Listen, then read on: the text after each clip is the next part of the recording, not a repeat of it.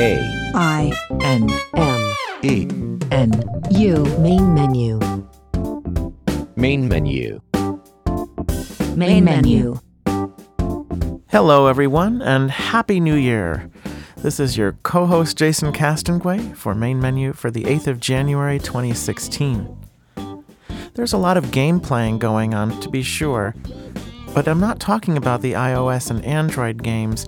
I'm talking about those physical board and card games. Remember those?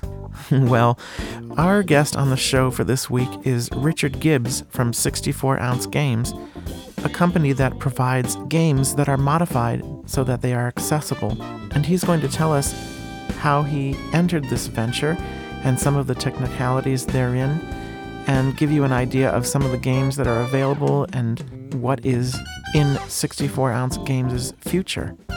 After that, we have another guest, Janine Stanley, who will tell us all about the Logitech K480 Bluetooth keyboard.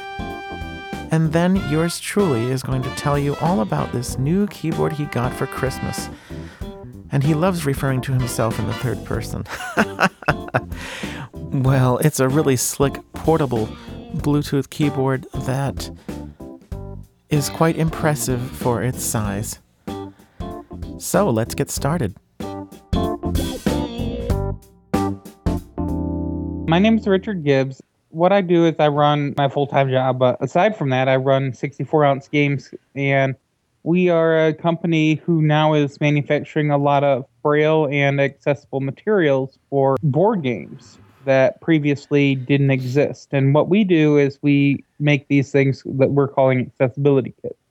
So you buy the retail game, you buy our accessibility kits, you put them together. The accessibility kits usually consist of transparent braille stickers. Um, depending on the kit, it might have braille dice that go along with it, or a board overlay, or whatever the game needs.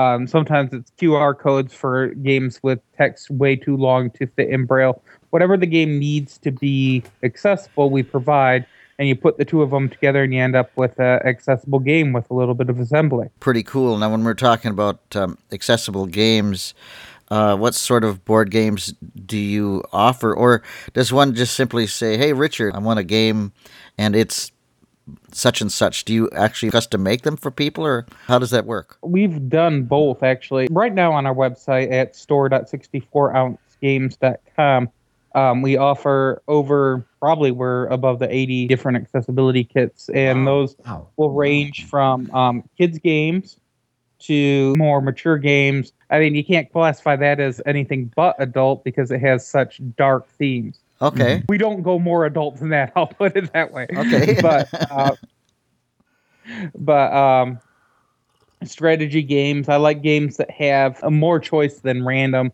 where if you win or lose, it's because you played poorly or you played well, instead of it just being a random roll of the dice. And most of our games, even kids' games, um, there are always going to be important decisions being made, and I, I think that they're um, these are I usually do more obscure games because Uno, Scrabble, and um, Monopoly they've they've been covered and they've been accessible in Braille format before, Mhm. and you can still buy them.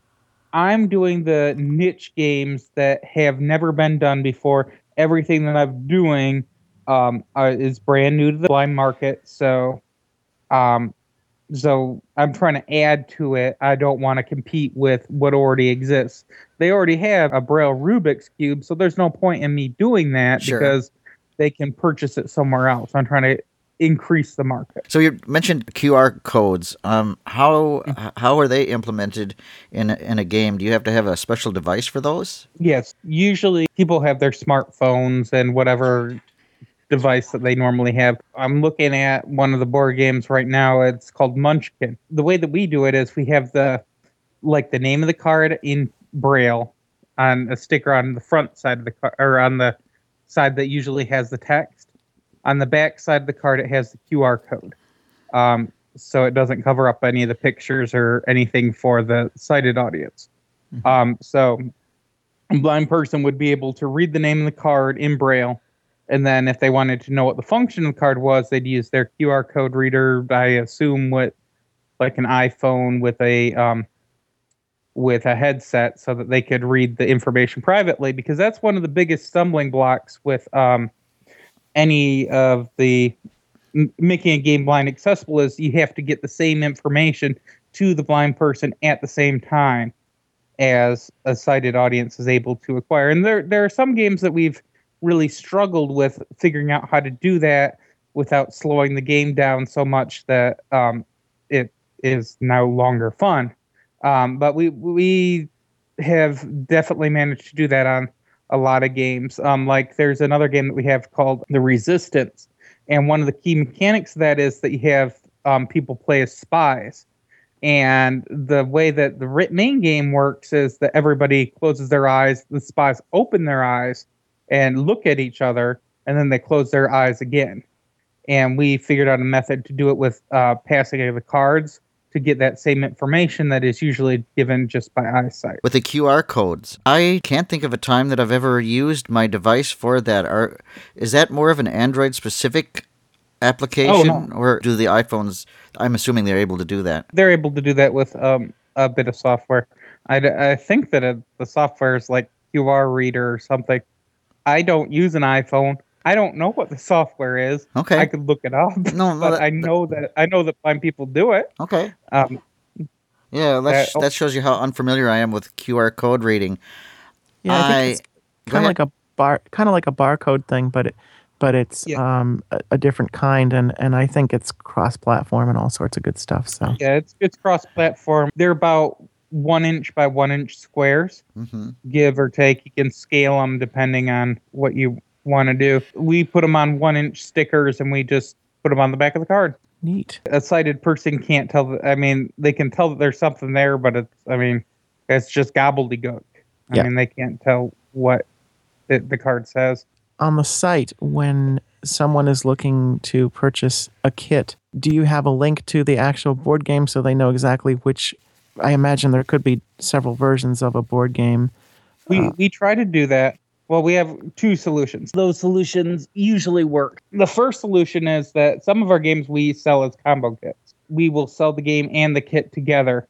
Mhm. And we do that with the games that we've talked to the manufacturer. We are friends with the manufacturer and they are giving us wholesale prices so that we're giving it to you just the game and the kit for the same price or even less than you'd be able to get it if we sold the kit separately and you bought the game separately. Mhm. So some of the games we do that and obviously we know exactly what we're sending you so they're they're going to match. The other thing we do is um on the page that, that that you use to buy the game, let's say that you're buying Bonanza. Um that's a family card game. It's it's great. Um, if you're buying that game, there's a link to Amazon on our page, and you'd click that, and it links you to where to purchase it on Amazon. And if you go through their link, we get a little bit of a kickback for referring it. So then they can buy the kit, and it, they'll know it's the right version. That method is nice because I don't need to touch the games. Sometimes the manufacturers will switch out one version for another version Mm. and that's happened. It happened very recently with Apples to Apples. So I'm going to have to buy another copy of Apples to Apples to retranscribe it. And some of the kits that I've just recently sent out, I'm Mhm. going to have to get with the people and say, all right, what version do you have? Do you have the new one or do you have the old one? Mm. And here are the differences in the cards. And what we're we've been discussing how we're going to handle that. If it's our fault, we're going to be uh, sending like a conversion kit at cost Mhm. to try to make it to make it right so that they can play the game. But but that's going to happen. But that's probably going to be like a year or two year thing with some of the games, um, especially the party games that need to be timely and they keep doing revisions over and over again, like apples to apples. Mhm. Um, we're gonna be doing that, but but usually most games once they're out, that's like they're out. Their version isn't gonna change. It sounds like it's it's kind of a labor of love uh, putting these games together. It sounds like you're really uh, into games, and I'm assuming I think it's Emily is your wife or your your partner or whatever. Um, it sounds like she's really into this kind of stuff as well because uh, you had mentioned her. Uh, unfortunately, she couldn't be with us, but I'm I'm curious how did you start on this venture, and how uh, how receptive are the manufacturers of the games? Do, do you do you ever get put off, or are you received quite well? Okay. Um. So how did I get started? I'll start with that one. Uh huh. Um. All right. So I I obviously love board games. My wife not as much, but she's a teacher blind students and she's involved in the um blind community and um she she's like what gives me Inspiration. credibility. Okay. Credibility. Sure. sure. Uh huh. Because like like I could say, well, she knows what she's doing. Uh huh. Uh neither neither of us are blind ourselves, but Okay. she's been involved. We're both pretty involved in the blind community, Mm-hmm. and I'm just and we're just getting more so. Um, but anyway, so I, w- I was trying to design um, a board game. I've always um, when she went to the center in Ruston, we had a lot of blind friends, and we and I of course had board games back then, and I, we'd try to play with our blind friends and it would be hard because the ga- kind of games that I wanted to play just didn't exist in Braille. So I'd be like, well, we could play this, but we can't play this. And so unless we actually got out the slate and stylus and went to work, which we did on a couple games, um, we couldn't play them with our friends. Mm-hmm. Okay, fast forward a couple years later. Um, so I'm designing board games. I'm trying to um, make my own prototypes, and I'm planning on using the crowdfunding service of Kickstarter to make my board games Sure. but but it's very um, crowded area, especially in board games. So I I need, especially being a first time Kickstarter, I needed a way to distinguish myself. I didn't want to pay a ton in advertising, so I started getting involved in Twitter and involved in that. And one thing that my wife and I have always been pushed by my family to do is to do blind stuff. So she's like, well, why don't you do your game, but also make it blind accessible? That'll make us stand out and could get you some traction. I'm like, yeah, that, that makes sense. And blind people need games. Why not? I, I didn't design the game to be a blind game. I designed the game, then I tried to make it accessible. So I think that that's usually the best approach to take to it. Mm-hmm. Um, because if you come at it from the perspective, what would be a blind game, a good blind game, you're not coming at it from the perspective of what would be a good game. And I don't want to make a good quote blind game. I want to make a good game. Mhm. We went to manufacturers where it's like, all right, we want our game and we want a braille version. They looked at us like we had three heads. Like you were mad. Yeah. Mm-hmm. Right. So we went to um, blind manufacturer people who make blind materials, and we said, "All right, we want you to help us make this accessible." And they they didn't know how to do it either because they didn't deal with board games and the challenges there. So it's so eventually we decided, all right, they can't do it. The other community can't do it. I guess we have to do it. Hmm. So I put my games aside and decided that um, I'd run a Kickstarter to try to get an embosser and Ah, um, ah. the materials to do that. So we ran our first Kickstarter. We reached out to the wine community. We reached out to the board game community. Both were really receptive. And um, we raised over twenty thousand dollars, which was enough to buy a 3D printer and embosser and enough um, stuff to get our website going and all the fees that are involved in that. Um, we and and make a documentary of us doing it, like a video thing that was really successful. Got our company going. Like a year later, we just ran another kick or with the 3D printer um, and some molding techniques.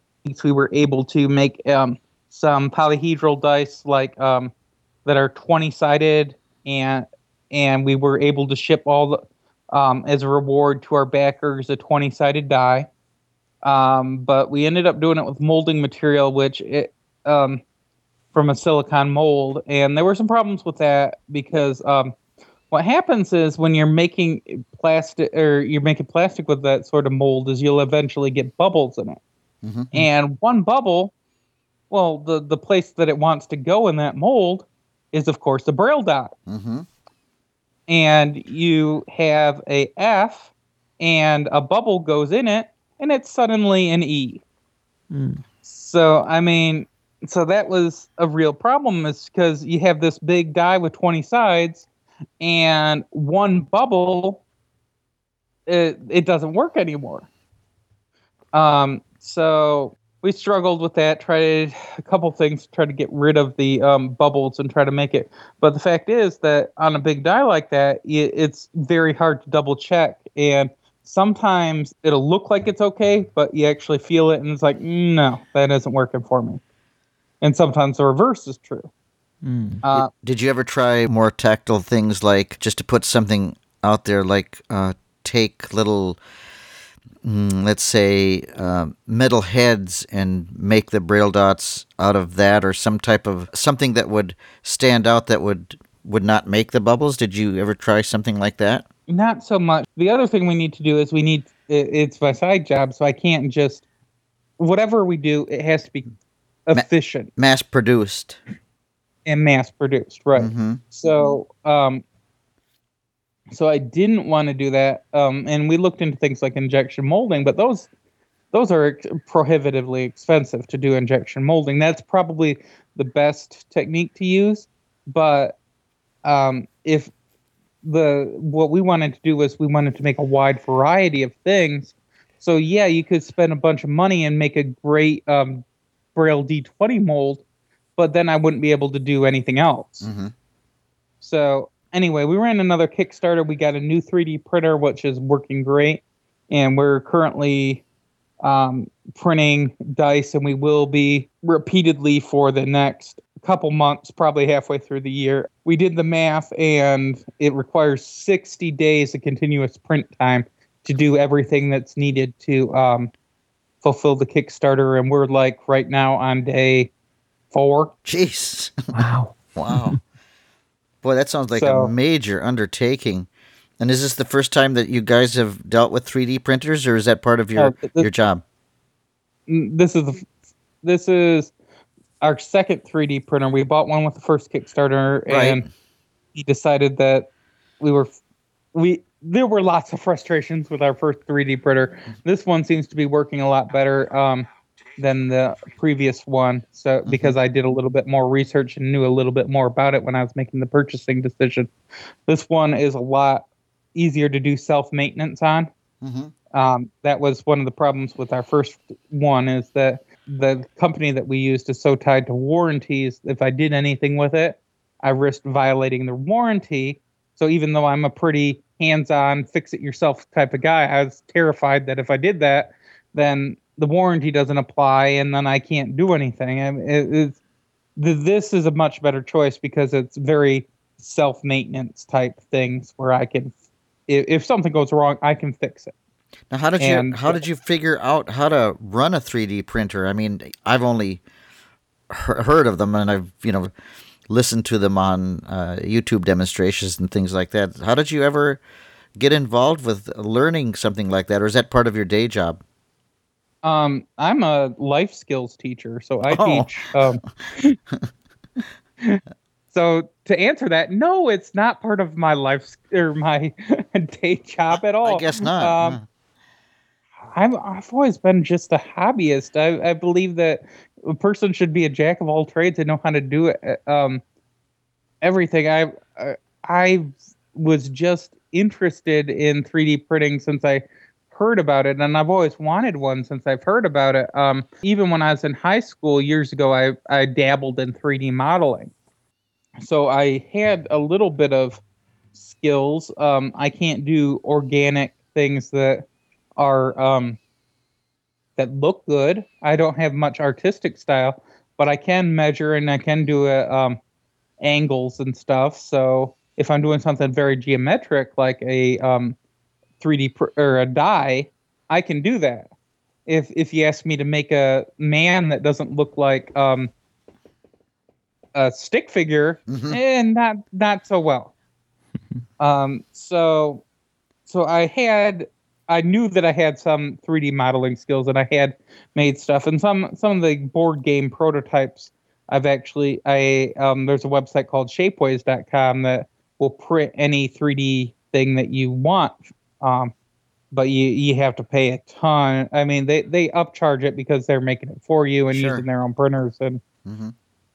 and it's prohibitively expensive to do much with them um, but but I had used them in the past and um, and and was quite aware of the technology. Mhm. It which was good because I promised everyone that I'd make these dice before I had the printer in my hands, and I was able to do it. wow, that's interesting. the The whole process uh, to me sounds fascinating. Um, do you how are, how are you received in the blind community as far as uh, uh, purchasing games? Are are you uh, now when I say are you doing well? What I mean about that is um, are are is there enough interest to keep you going? It sounds like there is. Um, we've we've um done over 180 sales at this point. Mm-hmm. Um, probably probably that was I took that metric a week a, or a while ago. So, um, each one of those sales is between one and um, and some of our bigger ones have been like 10 kits. Mm-hmm. So, um, uh, we've had a lot of repeat customers. Um, Great. We're hoping to chal- get you a lot more because um, our show has uh, quite a few listeners. I can't give you an exact amount, but it would be cool if this show would actually bring you uh, closer to the blind community.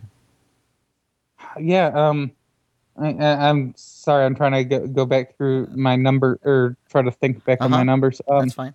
so we we have a lot of repeat customers. Um, it, it it seems to be going well. Um, the biggest challenge that we have with the blind community is there are some people who the games that they want are Monopoly and Uno, Sure. and that's it because that's the ones that they've encountered. And then there are other people who don't like those games and would probably absolutely love the games that we do, mm-hmm. but they're not they're not interested because they played Monopoly and Uno and think that that's what a board game is. Yeah. Mhm. So so I need to convince uh, that's the biggest challenge is convincing people that no, Monopoly and Uno aren't everything a board game can be. That's fine if you want to play that and other people will help you play that. I want to help you play something that is more interesting, has more um, decisions that you're making, less random necessarily, and uh, not always the most um, thought provoking thing, depending on the game, because we have kids' games, we have adult games, but more interesting decisions. So there's a lot more that a board game can be that has really evolved in the last 20 years, especially Mm-hmm. than was available in some of those older board games. Oh and man. and so the, that's the biggest challenge is that convincing people to sit down once they've already decided that they don't like board games because once they play some of these more obscure ones a lot uh, we've had some real converts who didn't were like all right we like you guys so we'll try it. So they tried it and they're like oh what else do you got? What else do you got? What else do you got and they've bought 20 kits from us over the year that we've been open. So, I mean, it's convincing people that it's worth it's worth giving uh, us a try. Well, it's really interesting to me because, uh, to be perfectly honest with you, the circles that I travel in, and this is just me myself, um, I know the the people that I, uh,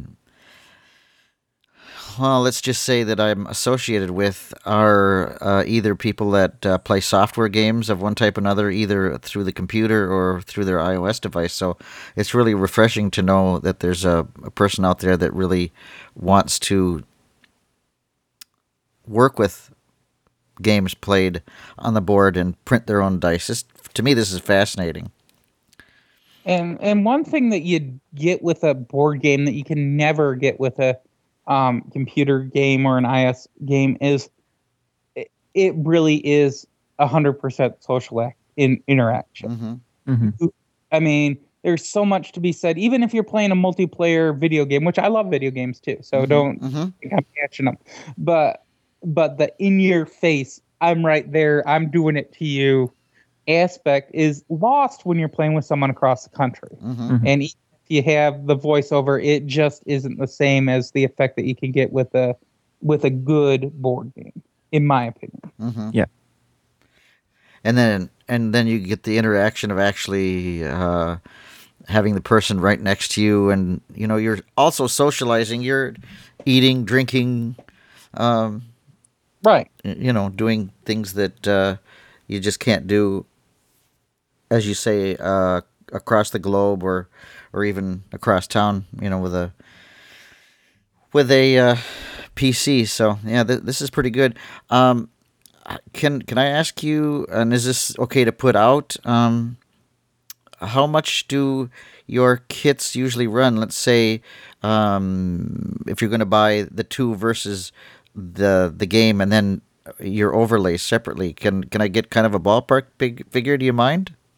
Uh, it's highly dependent on the um, the game. Um, what we usually try to aim for for our target pricing is um, that they'll be able to get the kit in the game um, for two times MSRP of the game. Mhm. So if it's a thirty dollar game, then for sixty dollars you'll get the kit and the game. Mhm. That is kind of our goal. Now, some of the games you can't reach that goal and um, still have it worth my time to do Sure. um, d- depending on what's in the game. Because like some games are definitely a lot cheaper to produce than others. Um, like if you need to, if the game just needs to have a card that says what color the card is versus um, a big game like Cards Against Humanity, which has an entire phrase that you want to put in Braille.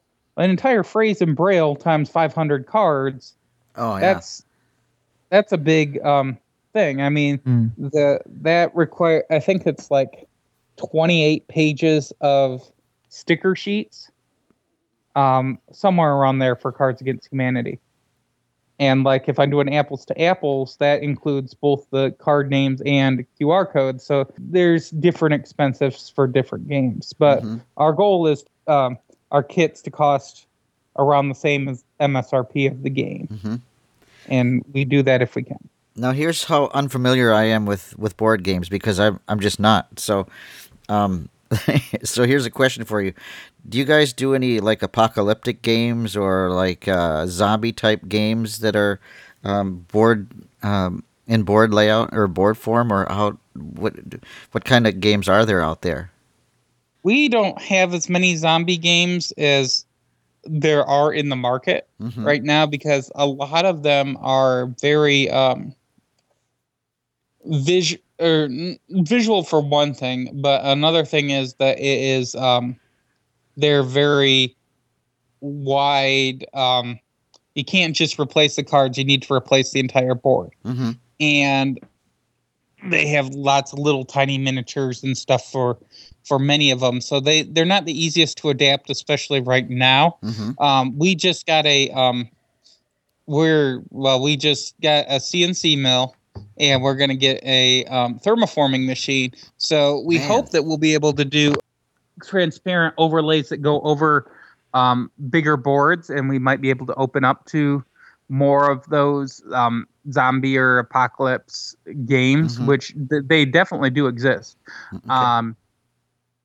and there are a few card games which um, I could probably do um, right now, but I haven't because I have X amount of hours in the day. oh sure. Um, but short answer to that, um, they exist. I don't offer a lot of great ones that I can think of right now. Um, Coup and Resistance um, have very dystopian themes mm-hmm. where um, it's like a government that have has taken over and you're resistance fighters or trying to get control of the government or um, so we have a couple games with dark themes but the two genres that you pointed to we don't really have anything yet What is your most successful game to date? Would you say? i keep saying it um, the one that sells the most is um, cards against humanity Yep, you have said that Um, a lot, and- right? that isn't my favorite kit because I needed to stretch what I consider acceptable on the kit to make that one work. Mm-hmm. Our games usually co- or our games come with card sleeves, which are transparent things to protect cards, and gamers use them to protect their cards. Well, to make Cards Against Humanity work, it has a lot of text, so we sell it with sleeves that are bigger than the cards of the game itself Mm-hmm. and tell the people to put in cardstock to fill out the rest of the sleeve so it isn't just flopping around, Sure. Which makes it harder to assemble than a lot of our kits. Mhm. So I'd say that that's our most successful um, as far as sales. I don't think it's the most successful as far as ease of use but it's it's still a lot of people really love it and really are happy with it. So I, I definitely financially that's the most successful game. Mm, okay. Um, some of the other stuff, the kids games, we've done really great things with, and I, I'm always really happy when I sell some of the kids games because I think that those are um, great to really get the braille in people's hands early. Another thing that we do that I haven't mentioned yet is we do not just games, we also um, we're involved in blind literacy as well. And my wife runs the NFB Braille Academy every summer here in Texas. And we, and she's a teacher of blind students as well. So um, we sell 3D printed things that parents and teachers have asked us to make. And we use the games in um, teaching braille because that's really important to us. Hmm so we sell things like swing cells uh, aph sells theirs for about $40 we can we sell ours for about five. Um, so those are 3d printed and lets you figure out the dot locations with a perkins brailler um, we have things that we call snap blocks which are it has like exaggerated braille on the top um, l- other braille on the top and they kind of fit together like legos Cool. and you can make your own words with them. Um, we have like braille puzzle pieces, which um, let you do things that you do with like muffin tin braille, Sure. but they're a little smaller so that you can snap them together. So you can each each um, puzzle piece is a braille cell, so you can put a bunch of braille cells together and then put the little pegs in them to spell out whatever word that you wanted. So we we do stuff like that with our 3D printer. Um, those at this moment they're not available for sale on our site because we've been fussing with the 3D printer and our new 3D printer is currently making 600 60 days worth of dice. sure, So- sure. Yep, yep. I Oh. remember that. So there won't be that one we won't be able to use until the Kickstarter is finished. But um, the quality of the dice or the um, other stuff will be better once we start using the new printer exclusively. Okay. But um, but we we sell that sort of thing too, and uh, that's been really successful. And we've been talking to parents, and we have some other ideas of blind materials that we're going to expand our store in. That's great. Now, the Kickstarter you're talking about that's running right now, um, I thought. Ran ran about a month or um a couple or about a month ago. okay, because um, I thought I heard something about Indiegogo too, but maybe that was something else, or I'm getting something confused. So I just wanted to No. make sure I was. The one um, crowd thing that we're using that isn't Kickstarter is Patreon, and that is um, what we we have. That is a subscription based service where people um, can um, pledge a certain amount to give per month, and for that. Um, we've been given 10% off coupons if you pledge at a certain level. So if you buy stuff and um, if you pledge at a higher level, you can say pick out a game and we'll we'll make it accessible if we can. And there are different levels that they can do. So we got we got some people who pledge for that. That's the only other fundraising thing that we've done, um, other than Kickstarter and of course selling the kits. Okay. And one of the questions I'd like to ask goes back to the actual purchase of a game or kit. Um, do the kits come with instructions where a totally blind person could assemble and and you know get the whole game, board game and kit put together in the proper way? Yeah, and also along with that, Richard, too, I'd like to ask, um, can you play with multiple blind people and have no sighted people around for assistance at all? Okay. Um, I- I'll answer. The second one's easier to answer. Yes, yes, you can play with all blind people. The assembly for most games. I'm not going to say all games. You're probably going to need a sighted person to help you set it up the first time. Okay. Um, the the kits include braille instructions um, on how to set the kit up. It includes a QR code and a link to like the instructions in a digital format, so you can read it on as you're in your leisure. So you don't need to. Um, it, we don't include the braille of the actual rule booklet because that would be huge and Mhm. usually you don't I would imagine a blind person wouldn't even want to carry that around. Uh, Right. um, so we we just do the digital version of the rules, but actually setting it up, um, you, I've heard of people who've done it using like the KNFB reader or Mhm. some like that, but that depends a lot on the game too, because depending on how art- artsy the game is. Well, if the font is really weird, you're not going to be able to scan it or if the layout is really weird, you're not going to be able to scan it and figure out what card matches up with what card. So it works a lot better if you um, have a sighted person to help you match up the braille with the cards. Um, we try to make the um, braille labels in the same order as the game is manufactured in. So if you open up the game, the cards are in the same order. But we don't do that with all the games depending because some games I already owned at that point and I've already played so the cards were in whatever order they were. So I wasn't going to rebuy the game just so that I'd know the order of the cards. Hmm but if I buy a new game now now before I can play it I need to sit down and I usually try to sit down and transcribe it before I play it so which is unfortunate because sometimes I've done that and and got to the end and I'm and actually played the game and I'm like, oh, this was what I just transcribed. this game isn't as good as I thought it'd be. Sounds like you're one busy man. Yeah. I try to be. So Well, is there anything that you'd like to cover that we haven't covered? I, I find this uh, really fascinating, and uh, this is the first time I've ever spoken with somebody that was that involved with uh, board games. Yeah, I think this is the first time. I mean, gosh, I- I know there are accessible board games, but it seems like there's been a long period of the lack in that regard. Yeah, I can't wait for this one to come out. that- hmm Yeah. Yeah, this is going to oh, be great. um um our kits we have usually between a 2 to 3 week turnaround between the order and us actually getting them in the mail to you hmm and we ship them free matter so we're not the fastest service Okay. Um, but our stuff is uh, available on the website right now. We've pulled down everything that requires 3D printing because our 3D printer is undergoing maintenance, and hopefully we'll be working to a level where I feel like the quality is good enough to sell again. Or we can wait the 60 days and we can use the new printer. Uh, Sure. but we'll, like the Braille access, the Braille stuff I can't sell right now because I can't make it right now. Um, but but yeah, our website is available at store.64ouncegames.com.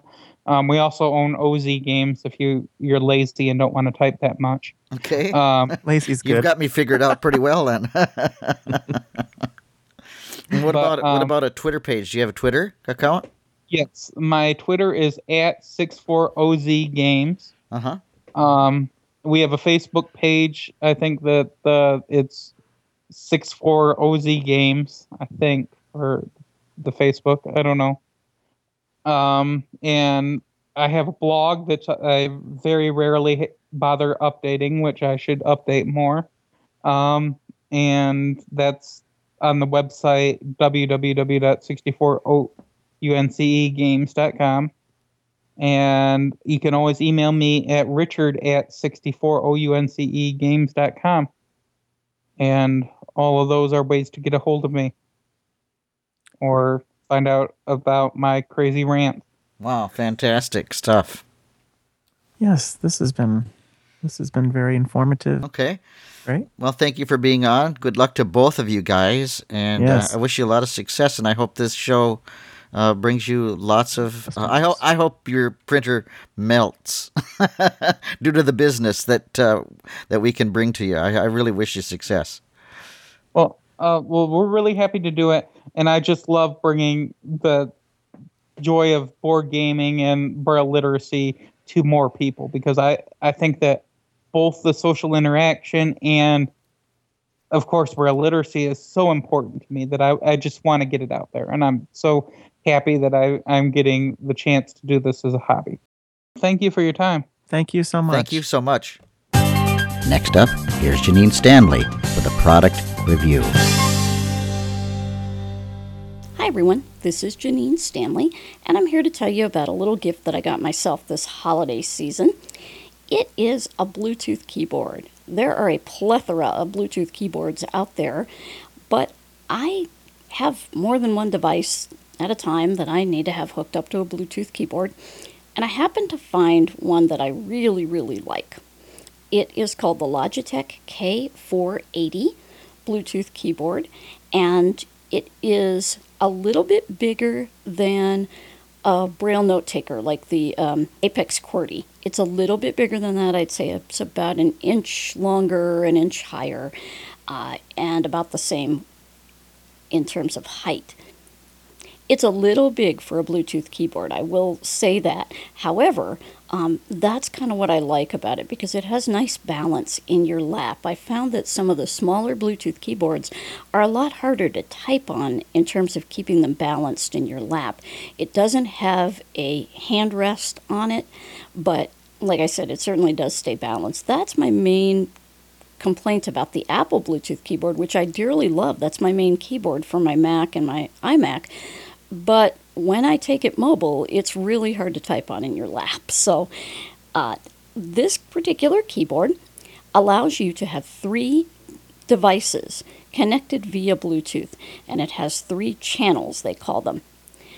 The keyboard, if you are sitting it in your lap and you go from the far edge facing away from you, there is a little tray. It's actually not little, it spans the whole top of the keyboard almost.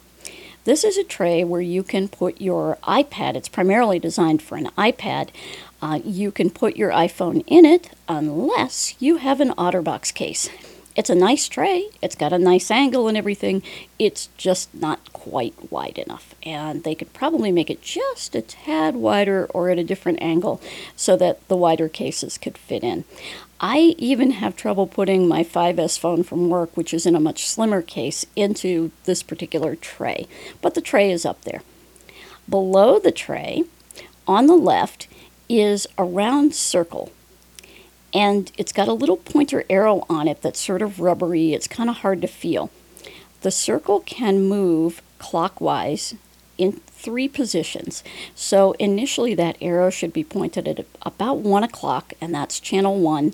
You turn it, it'll move to channel two, which is about three o'clock, and then channel three, which is about four to five o'clock position. So you want it in channel one to start out with. If you slide your fingers from that round knob across to the right along the keyboard, you'll feel sort of a, a sticker kind of thing, a metallic piece of sticker that has all of the information about the keyboard, manufacturer, all of that kind of thing. And then there are two buttons, and these two buttons are really important in pairing your devices. The one on the left is for Windows devices, and this particular keyboard allows you to pair Windows devices and iOS uh, Mac devices. I don't know about Android. Android may pair through the Windows pairing. I'm not sure. This is something you can certainly look up on the Logitech webpage. All the specs for this particular keyboard are there, which is fantastic, including the user manual, which is very helpful. Then we have below that the keyboard. It has the upside down T, the arrow keys, and it has three keys on the left side of the spacebar and two keys on the right side. It says that for Windows devices, you can use the Logitech software program, which I assume you would put have on your tablet or your uh, laptop or whatever you're going to be pairing this with, and you can configure the keyboard through that program for your Windows needs. For iOS devices, it's perfect. It doesn't need any configuration at all. You just have to remember all the voiceover commands for using a Bluetooth keyboard. The keys are a little different. They are rounded on the edges. If you have big fingers, I could see it would be a problem. They happen to fit my fingers perfectly. Um, they are concave, so they're cupped a little bit, which is great. It helps your fingers keep from sliding off or sliding between the keys. Also, there is um, very little space. There's no space between the keys, that's all filled in, and there's very little space around the keys. So, getting stuff in it is probably not going to be too much of a problem, I don't think. It doesn't appear that way. The other thing to know about the keys is what Logitech is most famous for, and that's their keyboard action. If you're like me, I would be happy if the world used the old IBM PS2 keyboard. That was my absolute favorite keyboard of all time. I like those loud, clicky, snappy keyboards. And this is, it's certainly not at all a loud keyboard, but it's got a very nice, firm um, mechanical touch to it. And so you know when you've pressed a key without being overly tiring on your hands. The angle is also nice. It's not an angled keyboard, so you're going to need to angle it in your lap or get one of the little beanbag things to put underneath it to get it the way you want it if tilting it is going to work for you. But I've used this thing in all sorts of positions and environments from, you know, laying in bed typing things to on an airplane to all kinds of places and it's it's great. The keyboard operates via two AAA batteries. And now we're going to flip the keyboard over and look at the back. So looking at the back, we'll start with the side furthest away from us. And if you slide your hands down this side, you'll see, first of all, on the left-hand side, across the keyboard horizontally, there is a long piece of plastic. And it starts on the left with a little indentation. This is the battery cover. If you use your thumb and put it in that indentation and slide it to the right, the battery cover will come off. It's a really long tab of plastic, probably, I don't know, two or three inches long. It covers up the battery compartment and it goes back on fairly easily. It's in a little channel, which is nice. Um, so you, once you get it in the channel, you should be able to slide it back into place. But be very careful with it because it is just plastic. If you feel along that tab of plastic past it, you'll feel a little indented sort of tray area. And keep on going to the right along that tray, and you'll see the on off switch. Now, it does the logical thing when the keyboard is turned over. It flips to the right for on, it flips to the left for off. However, you're not going to be using it that way most of the time, so you just have to remember that if you pick up that keyboard and the switch is flipped all the way to the left, underneath when you reach under with your left hand, it's going to be on. And this thing, once you pair it, it pairs very quickly. I have had it, I've had two devices that I have it connected to. I've had it going on both those devices, switching back and forth with the channel selector very quickly. To pair a device, you're going to, let's say it's an iPhone, you're going to get your iPhone, bring up the Bluetooth menu in the settings menu, then you're going to turn on the keyboard. You're going to go to channel 1 for your first device. You're going to hold down the little button up on the front uh, all the way to the right on that horizontal area above the keyboard. There are two buttons. You're going to take the right hand one, hold it down, and then you just double tap on the Logitech K480 keyboard, and voila, it's paired. And it's paired forever in life until you unpair it. And I'm just amazed how quickly this thing comes up. I mean, literally in seconds, it's ready to go. It switches from device to device very quickly and easily. The plastic case is probably the one disappointment of this keyboard. That, and maybe the size for some people, because it doesn't fit easily into, say, a big purse, if you carry such a thing, or a fanny pack. It does fit nicely into a backpack, though. The case is plastic and it feels like it's not all that substantial. I have dropped this device on a tile floor in an airport and I had thoughts of, oh my goodness, it's dead. And luckily, nothing happened to it. It's not something I want to drop all the time, though. It does have four little rubber circles on the bottom to help it stay still on a surface, which is great, but it can be a little um, easy to flip out of your hands. The good news is that they do make a keyboard cover for it. I'm not sure if it's a whole skin for the thing. That's how it was advertised. We'll see. I have one on order. Hopefully, that will protect it a little bit more. Um, what worries me are the sides of the case. You can feel the seam where the two pieces of plastic were joined, and that makes me a little nervous, but um, the working of the keyboard is fantastic. I got mine at Best Buy during Black Friday, and I paid $25 for it uh, normally it's around 49, I believe, and I've seen it on Amazon. I've seen it all over the place at many of the electronic stores. You can also go to the Logitech website, which is L O G I T E K dot com, and there are all of their keyboards that they sell, including the user manuals and things like that. Um, the user manuals for these things are not particularly helpful. You can sort of get an idea of where things are. They're PDFs that are accessible, but unfortunately, lots of the charts are graphic to find out what things are. However, this was pretty easy to figure out, and it's a great little keyboard. So, hopefully, this will be the keyboard for you if you want something a little sturdier and easier to type on than the smaller Bluetooth keyboards. Jason with you again, and I want to talk to you about the iClever foldable Bluetooth ultra slim mini wireless keyboard. Wow, is it impressive! It comes with a carry pouch and a micro USB cable, the manual, and the warranty card. I'm going to pull the keyboard out of the carry case, which is made out of a sort of velour feeling material. It has some drawstrings on the top that prevent the keyboard from falling out. Um, I'm going to open that and take the keyboard out. It is a tri folding keyboard. I want to say about six inches long, five inches wide, and maybe an inch thick at the thickest point when folded.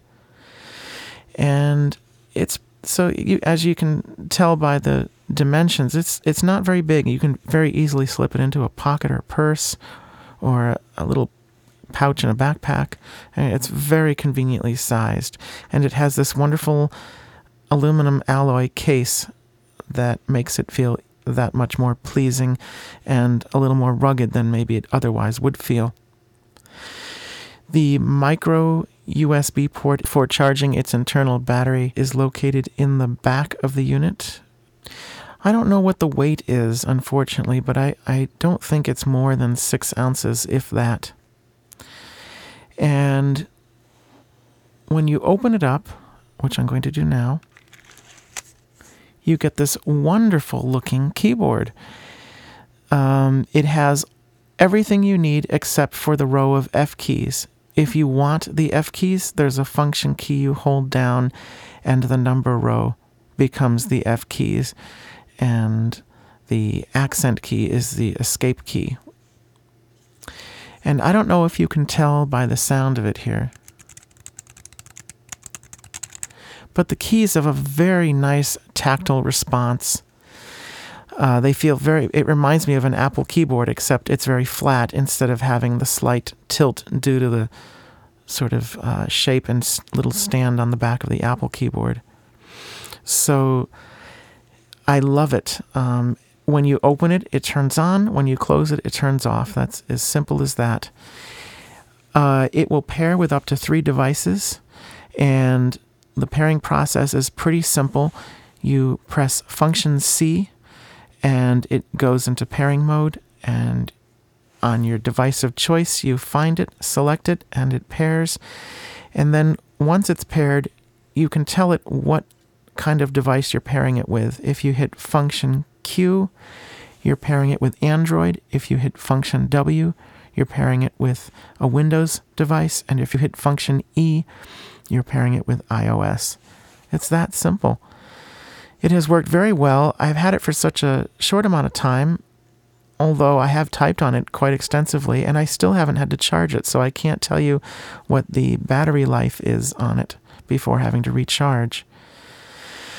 I will provide a link in the email announcement as well as within the description of the show itself so that you can find this keyboard if you would like. Now that I think of it, a simple way of finding it would be to go to iClever.com, I C L E V E R, and under the accessories link, it is the only keyboard that is listed there.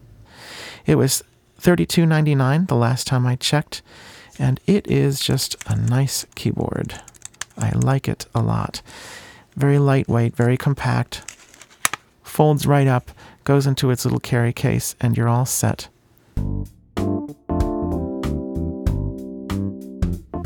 Yeah, one thing about that Bluetooth keyboard, I was telling Debbie we should have created affiliate links because everyone we've told has either bought one already or wants one. it's really cool. And next week, we will have as our guest Lisa Salinger, who has a number of interesting topics to discuss. So I'm already looking forward to that show as well. Main Menu is a program sponsored by ACB Radio and the American Council of the Blind. It can be heard every week on Friday nights beginning at 9 p.m. Eastern. It is also available as a podcast. For more information, go to mainmenu.acbradio.org. You can also listen via the ACB Link app available in the Apple App Store. Want to listen by phone? Call 605 475 8130. We welcome your feedback. Just direct email to mainmenu at acbradio.org. You can also find us on Twitter at mainmenu. Thank you so much for listening, and we'll see you next week.